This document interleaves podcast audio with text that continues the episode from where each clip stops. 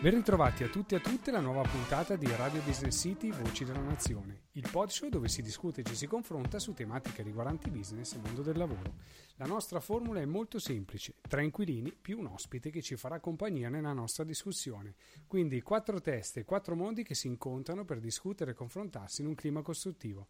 Non abbiamo pretese di insegnamento, ma il desiderio di costruire nuovi punti di vista e dare stimoli di riflessione. Io sono Roberto Salvato e mi occupo di educazione, comunicazione e marketing.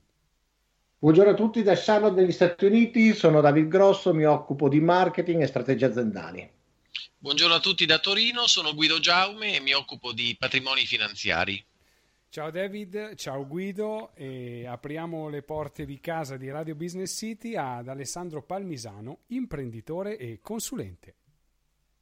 Ciao a tutti, ben ritrovati, grazie soprattutto per avermi invitato. Brevemente, io sono cofondatore di due e-commerce, Buy Different e Trend Device, che sono entrambi focalizzati sul mondo dei ricondizionati Apple, ossia forniamo, offriamo al mercato per il momento italiano, ma con uh, ambizioni di espansione paneuropea, dei prodotti Mac, iPhone e iPad che sono nella categoria dell'usato premium.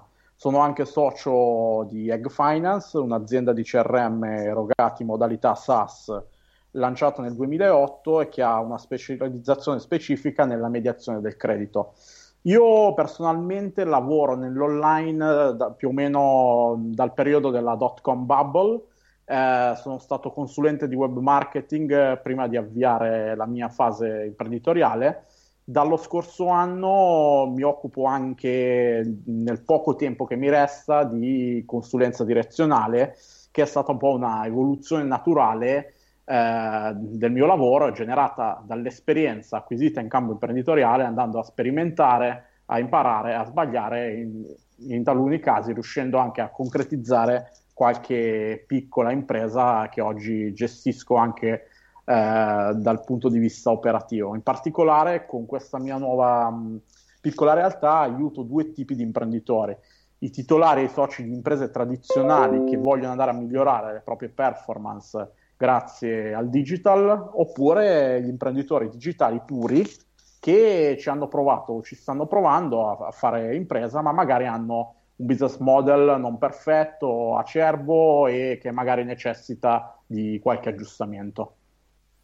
Bene, innanzitutto grazie per aver accettato il nostro invito. Quindi, dopo questa tua breve presentazione, quindi diciamo dovrebbe essere l'evoluzione naturale, no? il consulente che porta la propria esperienza, mentre invece nel mercato odierno mi sembra di, di capire che è pieno di consulenti che in realtà hanno fatto poco e quindi non avrebbero parlano tanto... molto. Esatto, non avrebbero molto titolo per insegnare a qualcun altro uh, insomma come si fanno le cose se loro stessi non le hanno fatte. Però è un piccolo inciso di, di partenza. In realtà con te oggi iniziamo vorremmo parlare un po' di valutazione aziendale perché sappiamo che ci sono molti imprenditori o neoimprenditori che hanno come obiettivo insomma quello di creare un'azienda per poi riuscire a proporla sul mercato. Ma 100 ci provano e uno ci riesce. Ci puoi spiegare qualche motivo Ok, allora intanto... Innanzitutto arri- correggici se ti abbiamo fatto una domanda, insomma noi abbiamo cercato di, di, di, stare sul pezzo, però potrebbe anche essere che magari due ci riescono e cento no,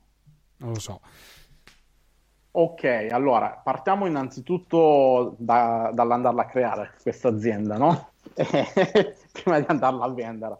Allora, eh, innanzitutto creare azienda co- non significa fare le slide di PowerPoint eh, e andare in giro a far firmare gli NDA e nemmeno sedersi dal notaio a versare il capitale. E quando almeno viene versato perché sapete ormai negli ultimi tempi va di moda metterci giusto un euro e dire in giro che si fanno gli imprenditori. Comunque eh, quindi l'euro consigli... lo paghi, lo paghi per, per poterti fregiare del titolo sì, metti una S finale dopo SRL e ti puoi fregiare del titolo. Tecnicamente funziona così. Poi il sì. notaio comunque spendi 1500 euro per l'atto, ma insomma lo metterai subito fra i debiti. Inizi subito a patrimonio netto negativo praticamente. e con castelletto bancario ridotto perché se, va, se non hai il capitale sociale interamente versato le banche già ti vedono male. Esatto. Comunque, dicevo, allora, considerato anzitutto che stando agli ultimi dati che ho letto, delle startup è stato intorno all'85-90% a 5 anni. Cosa vuol dire? Che fatte, date 100 startup che sono state aperte, quindi 5 anni fa era il 2012, circa 90 ad oggi già sono saltate. E che ci sta ed è naturale. Fisiologico, diciamo. È fisiologico, esattamente. Delle altre 10 rimaste, eh, guarda, non, non, ne a, non ne arrivano a venderne una perché il tasso di chi riesce a completare tutto il ciclo completo, dalla, dall'idea, dall'assunzione di base allo startup, a farla scalare, a farsi finanziare se necessario, a farla crescere, maturare, a farla vendere, insomma, eh, i numeri secondo me sono, mh, mm, il rapporto è 1 a 1000 in Italia. Uh, questo perché? Perché insomma, dopo che l'azienda è stata mh, mm, è stata lanciata, avrai tutta una serie di quelle di- famose 10 che restano superstiti dopo i primi 5 anni, cioè quelle che eh, resteranno a break even per 3, 4, 5 anni eh, e non faranno utili, quindi procureranno giusto un uh, compenso ai, ai co-founders che quindi ragioneranno in uh, logica di autoimpiego. Niente di male, guardate, lo, l'ho fatto. Ascolta, l'ho fatto per, per, i non addetti ai lavori, sì. il break even, andare a break even, cosa vuol dire? Significa che in pratica hai una situazione dove i costi, uh, i ricavi pareggiano i costi. Ok. E considerando Quindi non fai utili in sostanza. Non, non, fai utili in termini stretti no, di capitale, ma sì, sì. riesci, se sei tre soci, a darti un compenso perché comunque eh, il compenso fa comunque parte dei costi, sì. no? anche se in realtà molti lo considerano utile, in realtà no, perché se sei, se hai tre co-founder in una startup eh, te, lo devi dare il compenso, perché se no è un utile fittizio, perché conosco eh, tantissimi start-upper che dicono eh siamo inutili di 50.000 euro e gli chiedo ok ma voi quanto vi attribuite di stipendio? E no ci dividiamo i 50.000 euro.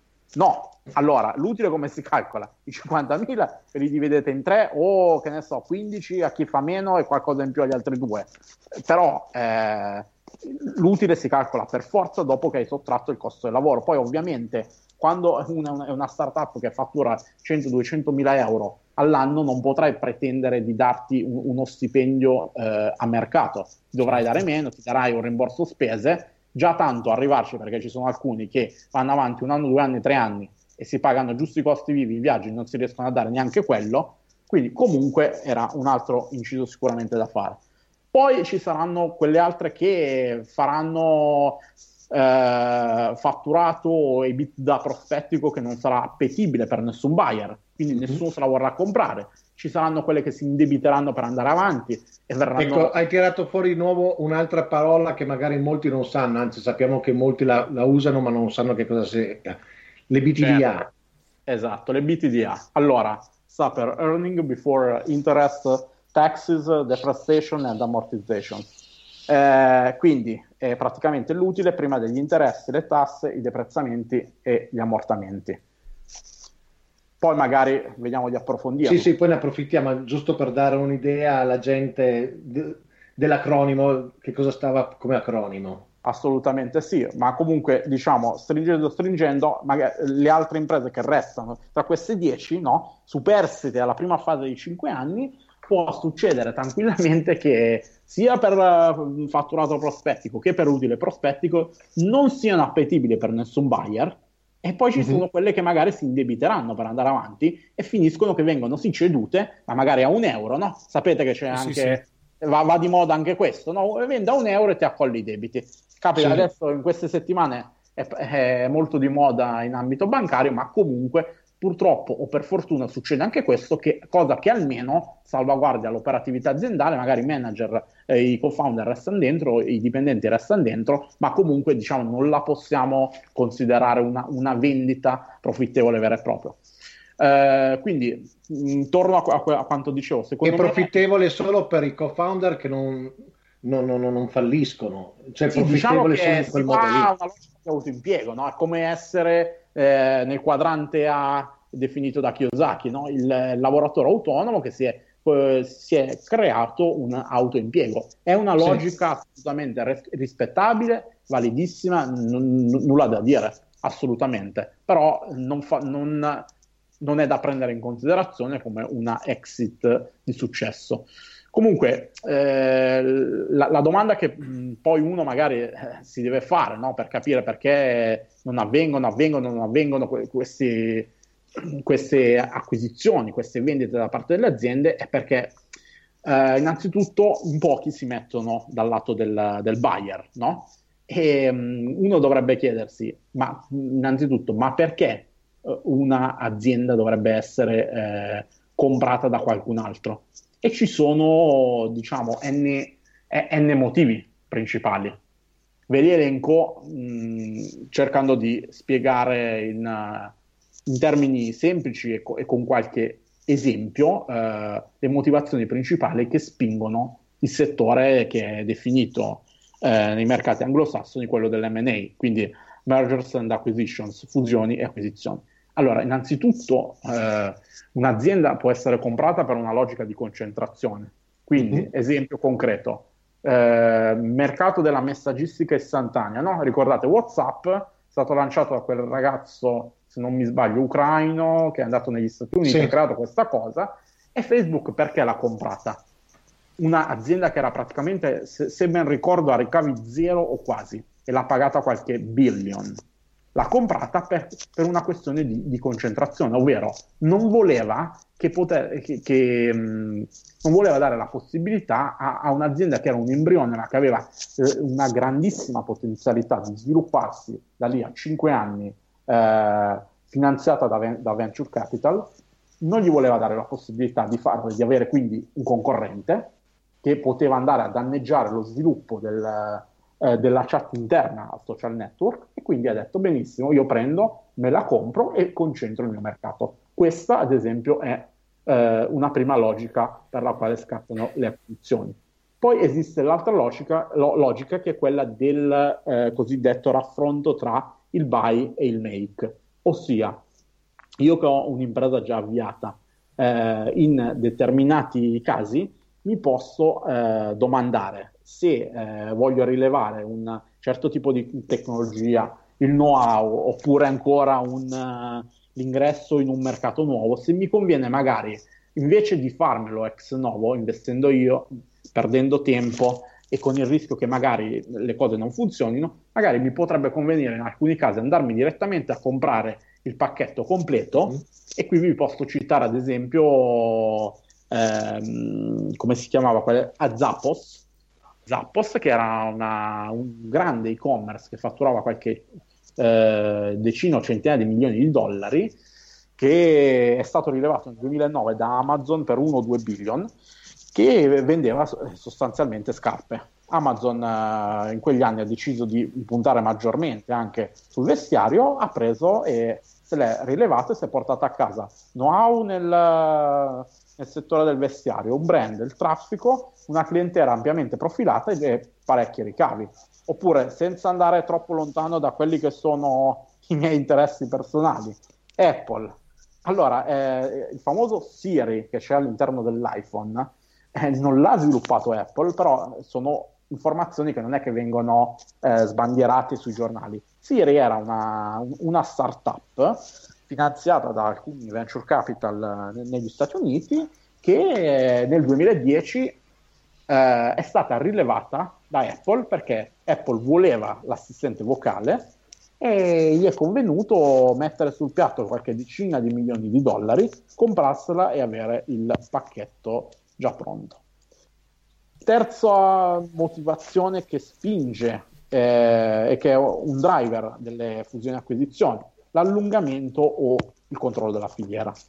Allora, eh, qui vi porto un esempio più legato al nostro territorio italiano. Prendiamo la, la Giorgio Armani Spa. Allora, la Giorgio Armani dalla sua fondazione ha avuto la particolarità di uh, relegare la produzione dei capi a terzisti. Quindi eh, Armani faceva solo il designer, eh, quindi era un'impresa molto molto leggera e ho avuto di recente anche la, la fortuna di incontrarne eh, i vertici che mi hanno raccontato questa storia di, bellissima de, di, di coraggio di imprenditoria italiana come purtroppo non se ne vede da tanto tempo. Comunque loro a un certo punto, a metà degli anni 90, eh, hanno iniziato a rilevare, ad, a, comprarsi i loro fornitori, quelli che gli facevano mm-hmm. i terzisti, per due motivi. Il primo eh, era che volevano avere un controllo più stringente eh, sulla qualità. Il secondo è stato che una delle aziende eh, che gli faceva da terzista a un certo punto ha perso eh, uno dei principali eh, clienti e rischiava di chiudere. Quindi chiudendo questa azienda la Giorgio Armani si trovava senza uno dei suoi fornitori principali e allora l'ha salvata e se l'ha internalizzata. Poi abbiamo un altro caso, eh, che è il caso delle sinergie, che volendo ricomprende n casi possibili, ma andiamo rapidi per eh, non annoiare anche troppo. Allora, si va eh, in genere dalla sinergia sui, sui, sui, costi di produzione a quella delle sinergie di, sulla distribuzione dei prodotti e di logistica.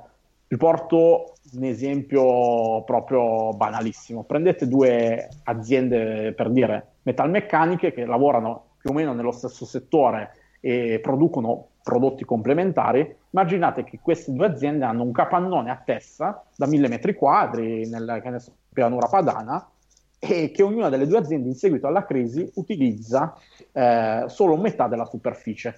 Queste due società, se si fondono, che cosa possono ottenere?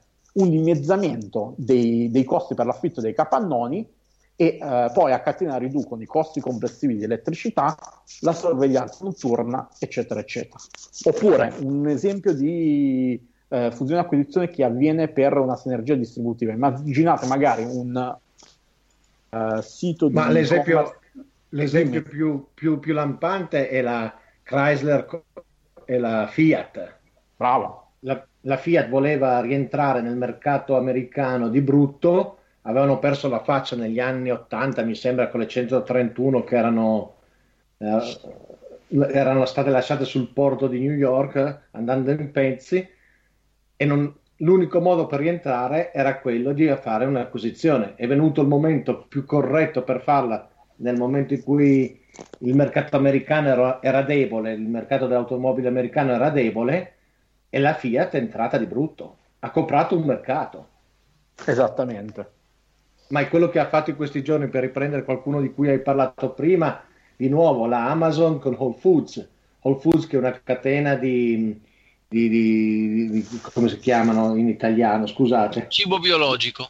Esatto, di, cibo biologico è stata acquistata per una cifra impressionante perché? Perché l'Amazon stava iniziando a voler creare i punti vendita. Qual era il modo migliore? Era quello di comprare il più grande punto vendita. Esatto, era l'esempio che stavo per citare. Perfetto. Ah, ok. È anticipato.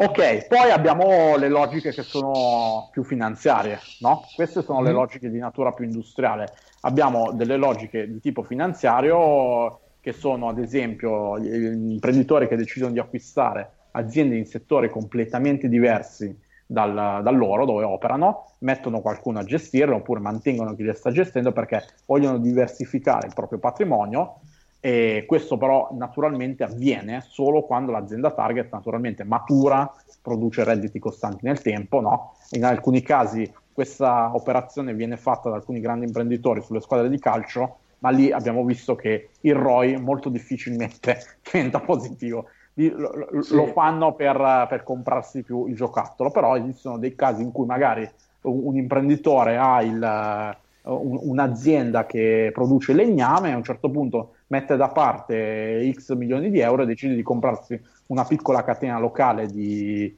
eh, di supermercati per diversificare, eccetera, eccetera. Poi abbiamo... Dimmi. No, dimmi, dimmi, vai, vai, che magari poi lo stai dicendo. Certo. E, e, poi abbiamo infine l'ultimo caso, che è quello dei fondi private equity, sempre per rientrare nel discorso dell'acquisizione non di natura industriale, ma di natura finanziaria. Allora, innanzitutto i private equity eh, entrano in gioco solo quando ci sono delle aziende già con anni di crescita e fatturati consolidati, quindi per capirci parliamo di aziende che fatturano 50-100 milioni di dollari o di euro a salire. Fondo di private equity entra eh, in tre casi, o quando c'è una crisi aziendale, no? un fatto, una, un'esternalità negativa che mette a repentaglio la continuità aziendale, e non c'è abbastanza cassa per andare avanti, fondo di private equity entra, eh, sottoscrive un aumento di capitale, diventa socio dell'imprenditore o degli imprenditori e consente la, la continuità. Secondo caso è quello più triste, ossia la guerra tra soci, quando, mm. che è, è, è, una cosa che però comunque avviene quando sì. ci sono dopo X anni di gestione, comunque in genere subentrano le mogli, i figli, lo zio, il parente, sono cose all'ordine del giorno, eh, sia in Italia che anche all'estero. A un certo punto eh, uno dei due decide di uscire, ma l'altro capita che non ha liquidità sufficiente per comprarsi le quote o le azioni, perché magari negli anni si è comprato altre aziende, si è comprato immobili, no, non vuole comunque concentrare troppa ricchezza in quello, allora in quel caso ci si può appellare al fondo di private equity che dice per favore me lo, me lo liquidate voi socio, entrate, no? E quindi liberiamo il problema. Il terzo caso è quello della mancanza di continuità aziendale, ovvero quando uh-huh. hai l'impresa con il padre padrone che ci lavora per 50 anni, 18 ore al giorno, e a un certo punto viene purtroppo a mancare, i figli magari hanno pensato solo a belle donne eh, Porsche e non ci hanno mai lavorato, anche qui caso specifico che ne conosco purtroppo N. Sì, ma c'è, di... non c'è la cosa, quella dei panettoni, la Bauli che ha fatto quella cosa lì o quell'altra che aveva riacquistata. Una di queste aziende è stato proprio un caso di questi in Italia. Sulla Bauli non, non ho informazioni, c'è stato il caso no, con l'S lunga, però lì il figlio ah. di Caprotti non era una persona proprio di questo tipo, erano più scontri tra di loro, ma insomma... Eh, più una guerra questo... dei Rosis. Es- sì. Esatto, esatto, esattamente. Poi non ho seguito benissimo la vicenda, ma non, non rientrava propriamente in questa casistica, infatti, no? Hanno avuto la loro continuità perché lì comunque Caprotti è stato bravo, ha messo ai vertici dei, dei veri e propri manager, manager. che sta, stanno eh, garantendo la continuità aziendale. Tra l'altro sono arrivati, come avrete letto, anche questi cinesi interessati a rilevare, loro hanno detto assolutamente no, noi al limite ci quotiamo in borsa, prendiamo risorse, quindi magari la famiglia smobilizza un po', oppure anche una strategia in genere per garantire un ingresso nel capitale e fare retention dei manager, no? perché quotandole in borsa, naturalmente eh, se ci sono già degli accordi di stock option e poi è il momento giusto per consentire a questi manager di esercitare le stock option e quindi avere una, una gratifica monetaria. Comunque poi la storia del private equity per concludere come va a finire, che in genere resta tra i soci 3-5 anni e punta poi a rivendere a un altro private equity oppure a traghettare semplicemente l'azienda in borsa per poi uscire. Quindi è una funzione puramente aziendale che in, in alcuni casi è, è criticata no? da chi, eh, dalle voci che si ergono contro al capitalismo, ma che vi rendete conto in alcuni casi è proprio un elemento di salvezza che consente all'azienda di, eh, non, di superare una crisi, di non avere una, un contraccolpo in termini di performance economiche, di non mandare a casa nessuno e di garantirle un futuro. Perfetto, Perfetto. quindi dopo, dopo questa diciamo, panoramica di logiche eh, sicuramente hanno toccato anche altre domande che avremmo voluto farti, ma siccome il tempo poi vola e noi abbiamo 30 minuti per stare dentro i tempi fisiologici dell'attenzione umana, passiamo. sì, perché sappiamo che dopo un po', insomma, il... faremo magari una seconda puntata solo Pot... su Private Volentierissimo, esatto. volentierissimo. Ascolta, mm, una domanda, quindi adesso abbiamo visto la logica, le logiche che guidano un po' un imprenditore o un buyer che dovrebbe acquisire, che volesse acquisire un'azienda, ma se tu fossi un imprenditore invece, come sei logicamente, e decidessi un giorno di vendere una delle tue due aziende che guidi, eh, quali step intra- intraprenderesti prima di metterla sul mercato? Allora, eh, naturalmente questo dipende dalla fattispecie di azienda. Innanzitutto la prima domanda che mi farei è, ma è necessario proprio venderla in toto o è, è, mi è sufficiente trovarmi un socio di maggioranza che magari apporti dei capitali? Fatto ciò, quello che farei è eh, individuare i possibili predatori se la volessi vendere intera, oppure eh, fondi che possono essere interessati a quel settore. nel, nel, primo caso, se decidessi di venderla a un, un'azienda dello stesso settore andrei a vedere, andrei a informarmi se di recente, negli ultimi anni, ha già effettuato acquisizioni, quindi se è una sua eh, è una sua politica, no? E andrei a guardarmi anche un po' i bilanci per vedere se c'è liquidità sufficiente a sostenere operazioni di questo tipo. Quello che sì, mh, hai, hai farei... detto una cosa intelligente, Dimmi. perché c'è certo. molta gente che mette le aziende in vendita, poi arriva il primo Pinco Pallo che gli offre due soldi, questi gli sbrodano, gli sbroda tutto e co- vendono a questo senza sapere che questo abbia veramente i soldi per, per acquistare l'azienda per mandarla avanti. Perché la... Esatto, esatto, esatto. Guarda, proprio per questo motivo, eh, quello che onestamente farei e che consiglio anche ai, ai miei clienti direzionali che seguo è, eh, in casi di, tipi, di, questo tipo, andarsi ad affidare ad aziende, advisor e a specialisti dell'M&A, del settore M&A, che possano andare a introdurre eh, queste aziende, questi imprenditori con un elevato standing professionale a soggetti terzi e far fare subito la cosiddetta vendor due diligence, che mm-hmm. è un primo biglietto da visita che garantisce serietà. E perché farei questo? Perché dal momento in cui si decide che c'è bisogno di un socio di capitale o che si vuole vendere o che ci si vuole fondere con qualcun altro per eh, raggiungere quelle sinergie poc'anzi citate. Al momento in cui questo avviene eh, in effetti, possono passare sei mesi, nove mesi, tre anni, quattro anni. Nel frattempo, però, l'attività imprenditoriale la devi anche portare avanti. Quindi, uh, o fai come gli start-up che di lavoro fanno slide ed elevator pitch e passano tutte le sere della settimana in ascensore a fare presentazioni. A, come d- dicevo l'anno scorso, faccio pitch e vedo angels, o ti metti a fare quello di mestiere, no? Ve la ricordate? Ecco. Eh, oppure continui con la tua azienda. Quindi, se la stai mettendo in vendita, stai cercando dei, dei, dei, soci di capitale, si presuppone che ci sia già qualcosa di solido sotto e che molto probabilmente ci devi dedicare ancora con costanza e non hai il tempo di farti da solo, di studiare come ti devi fare la, la vendor due diligence o di andare a incontrare tutti quanti. Quindi in questi casi eh, ci si rivolge, eh, o almeno io personalmente consiglio sempre questo, di rivolgersi a degli esperti del settore che fanno un po' quello che, se vogliamo, fanno gli agenti immobiliari. Cercano dall'altra parte chi sono i compratori, vi mettono tutte le carte a posto, no?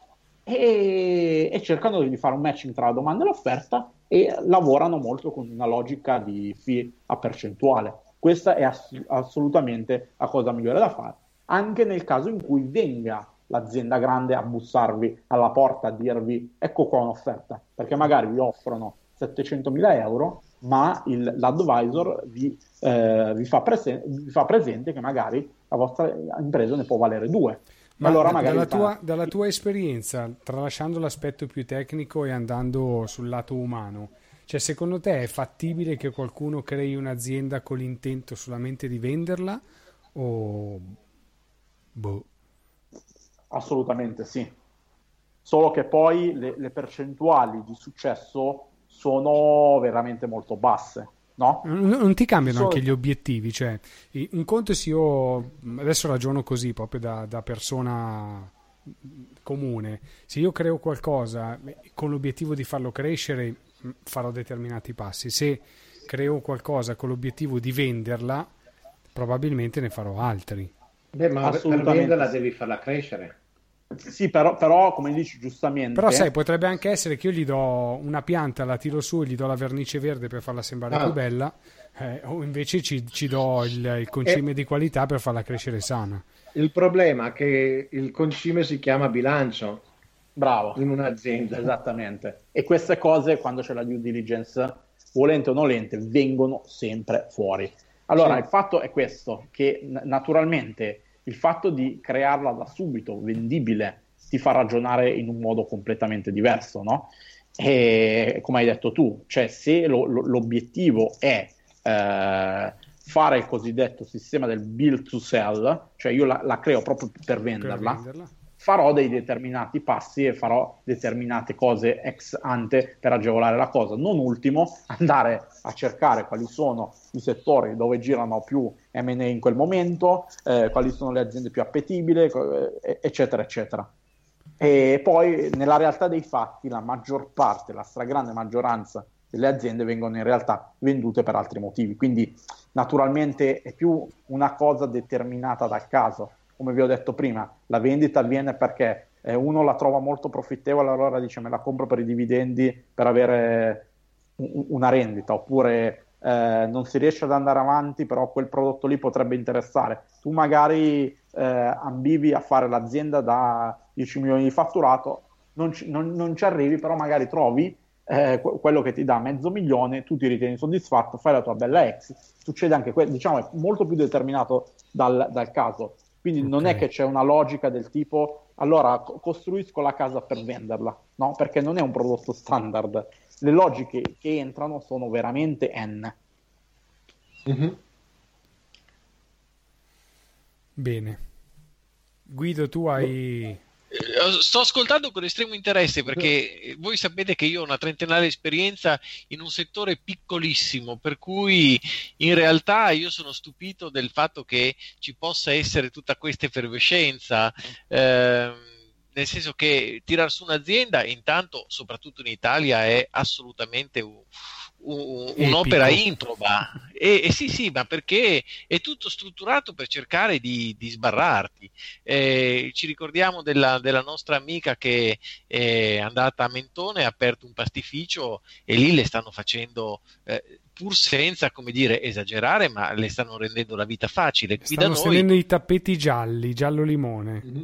Oggi si sentiva Radio 24, certo, di, di un signore che ha pagato le, l'F24 oggi le tasse e si lamentava che gli stavano facendo addirittura pagare gli inter- perché stava rateizzando e stavano pagando anche gli interessi sull'anticipo delle tasse che lui pagherà in futuro. Quindi gli stanno facendo pagare oggi degli interessi su un debito che lui non ha ancora accertato nei confronti del fisco italiano e di cui deve già pagare. Quindi... E poi diciamo che siamo contro i derivati. Non è un derivato questo. Assolutamente, sì, è assolutamente vero, ma eh, come dire, qualunque cosa capiti, andare in commissione tributaria, qualunque cosa capiti in Italia è sostanzialmente una disgrazia o una più o meno grande a seconda di chi ti ritrovi di fronte.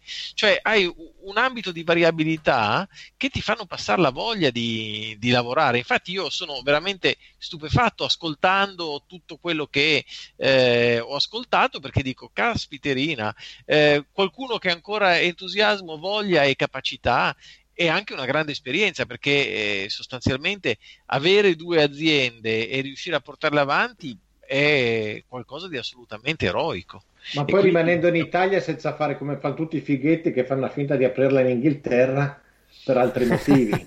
sì, sì, sì, no, ma veramente avere a che fare con l'Italia è, è, è, un atto meritorio, assolutamente. Quindi complimenti. Ecco. Cioè, dall'estero io me la rido perché cioè, mi dispiace per no, voi italiani. Allora, David, io penso una cosa, no? che mh, in Italia l'imprenditoria, ma anche la gestione della, de, della, delle finanze personali, è, è una cosa che manca fin dall'età scolastica. No? Un'educazione finanziaria. Eh, esatto, sì, bravo, esatto. bravo. Oltre, allora, prendiamo anche il commercialista. Oltre a farvi la dichiarazione per i versamenti dell'IVA e a dirvi che dovete sistemare la posizione IMSS, cioè non è che vi, si mette lì e vi fa una consulenza sugli indici di bilancio. Nel, poi nel sistema scolastico, no? Noi cosa impariamo? Impariamo gli integrali, impariamo a forza tutti i patimi d'animo eh, di Van Gogh le visioni paradisiache di Dante. Bello, bello tutto, massimo rispetto perché insomma l'Italia è, è una culla di, eh, della cultura, quindi ci mancherebbe altro, però poi io mi trovo no, a fare colloqui, questo mi è capitato un paio di mesi fa, con dei laureati anche in, in legge che non sapevano nel 2017 no, la differenza tra un bond, un'azione e un fondo comune. Cioè voi se mhm. prendete anche 10 persone per strada che hanno il diploma o la laurea, per dirvi, difficilmente su 10 una persona ti sa fare una stima così approssimativa, dandogli anche una calcolatrice, ad esempio di quanti interessi va a pagare su mutuo prima casa da 150.000 euro con il tasso al 2%. Perché non lo insegnano da nessuna parte? A meno che questa persona non ha fatto bene e sia appassionata matematica finanziaria facendo economia o magari ha fatto da poco ragioneria, ma in genere no, tutte le persone che eh, comunque vanno a studiare questa materia, nel giro veramente di 3-4 settimane, si dimenticano praticamente tutto. Cioè tutto parte da lì. Avere un minimo di base no? sui temi economici e finanziari, già per dirvi alle scuole medie, no? Mm, potrebbe fare veramente gran bene al paese. Questa roba potrebbe valere tranquillamente qualche punto percentuale di PIL in 20-30 anni, no? Perché eh, il problema è che in Italia c'è ancora troppo l'ottica, il posto fisso, oppure non mi conviene aprire la partita IVA perché sono solo tasse. Allora iniziamo a insegnare il conto economico, iniziamo a insegnare qualche base di matematica finanziaria alle medie, rendiamole queste benedette materie obbligatorie in tutti gli indirizzi delle scuole superiori. Non è mm-hmm. possibile che al liceo scientifico... Ma anche perché il bilancio familiare dobbiamo eh. imparare, poi la gente no, non sa come arrivare a fine mese e bestemmia. Sì, è vero, magari gli stipendi non sono altissimi, ma se tu non ti compri la macchina, la moto, il videoregistratore, non vai in vacanza quattro giorni eh, su sette, magari alla fine ce li hai i soldi. Certo, perché poi il sistema italiano no, scolastico sembra fatto per creare questi innamoramenti delle equazioni a qualcuno per poi fargli trovare che si iscrive all'università matematica, oppure sento tante persone, ah io quando alle medie mi hanno portato alla pinacoteca di Brera ho visto il bacio di Hayez, mi sono innamorato, mi sono iscritto poi alle belle arti, eccetera. Però io vorrei sentire ogni tanto anche qualche storia, o vorrei che il sistema cambiasse in modo che ci fosse qualche centinaia, qualche migliaia di ragazzino che a 15 anni ogni anno venisse folgorato da tematiche come la creazione di valore. Una roba del genere magari mm-hmm. nel 2040 ti va a creare 30-40 posti in più per ognuno di questi ragazzini folgorati. Infatti di economisti comunque... bravi italiani non ce ne sono più. Eh, eh esatto. Perché probabilmente è proprio come dici tu, mancano gli elementi fondativi cioè la gestione finanziaria, l'educazione finanziaria è una cosa che viene vista da, dalla massa insomma come, come qualcosa di, di, inutile, qualcosa di troppo alto, mentre in realtà è la gestione spiccia di quello che fai tutti i giorni. Esatto, qua, perché poi aprono le aziende, aprono, ragazzi entrano apro... i colori, la religione, no? Esatto. E, sì. entrano quelle, quelle, cose, no? Nelli, nei paesi anglosassoni dove va, va, va per la maggiore... Eh, il rito protestante, il calvinismo, eccetera, c'è più la cosa di ok, ho fatto bene, ho generato, me lo merito. Nei paesi più cattolici, assolutamente, cioè non se ne può quasi parlare, no? Eh no, cioè, perché non è merito tuo. Quando guadagni, quando fai di utile, e eh, non, non, te lo dico, sono fatti miei. Però poi magari la, la, la, Porsche o l'attico ristrutturato si mettono le foto su Facebook. Però, cazzo, scusate, cioè non è possibile, non è possibile. Allora, se io vedo che c'hai l'attico da 300 metri a San Babila, più o meno una, una stima, no? Me, me, la posso fare. P- però se poi ti venga a dire quanto fai gli utili con l'azienda, no, non te lo posso dire. Ma sai qual è il, il, pensiero perverso per agganciarmi a quello che tu stai dicendo? È che se tu hai l'attico da 300 metri a San Babila e il macchinone, quello che ti viene in mente subito è c'è chissà questo quanto ruba. eh, lo so, c'è anche purtroppo e tristemente anche questa tematica che è complementare. Quindi alla fine no, eh, cioè, partiamo da un po' le, le, convinzioni. Il ragazzino, quando deve decidere che cosa fare, no, eh, a un certo punto dice: eh, No, vabbè, ma quella roba lì è difficile. Poi, comunque, per riuscire a fare l'impresa con 20, 30, 40 persone, chissà cosa devo fare, chissà cosa devo rubare, chissà chi devo fregare. E questo, è questo. Bene, allora, siccome siamo andati ampiamente oltre, io mi tocca mm, tirare, tirare le file su questo, questa pennellata nera direi che, che possiamo, ti possiamo ringraziare e ricordo a tutti che se avete domande da porci o vi piacerebbe temi che vi piacerebbe fossero affrontati o se volete partecipare come ospiti al nostro podshow potete scriverci alla mail protagonisti at radiobusinesscity.com oppure iscrivendovi e scrivendo alla nostra pagina Facebook o tramite il nostro sito radiobusinesscity.com. Se volete rimanere aggiornati invece iscrivetevi alla nostra newsletter e mi raccomando se ci ascoltate su iTunes non dimenticatevi di lasciare una recensione ai nostri podshow. Uh, Alessandro, noi ti ringraziamo tantissimo per questa piacevolissima chiacchierata. Grazie Speriamo di riaverti ospite magari con una seconda puntata, una tematica più, più focalizzata, così va di moda adesso essere focalizzati. E ti lasciamo un minuto di tempo per, lasciare, per dare ai nostri ascoltatori insomma, i tuoi recapiti e essere trovato. Perfetto, allora mi trovate su, su LinkedIn, eh, Alessandro Palmisano, mi trovate via email all'indirizzo alessandro-ap-ventures.com. Grazie ragazzi. Grazie mille. Grazie eh, io vi saluto dalla Valle Olona e un saluto dagli Stati Uniti. Ciao a tutti. E un saluto da Milano. Un saluto da Milano e un saluto da Torino. Dalla terra di Gianduia. Bene, a presto. ciao Guido, ciao David, ciao Alessandro e ci risentiamo alla prossima puntata di Radio Business City, Voci dalla Nazione. Ciao!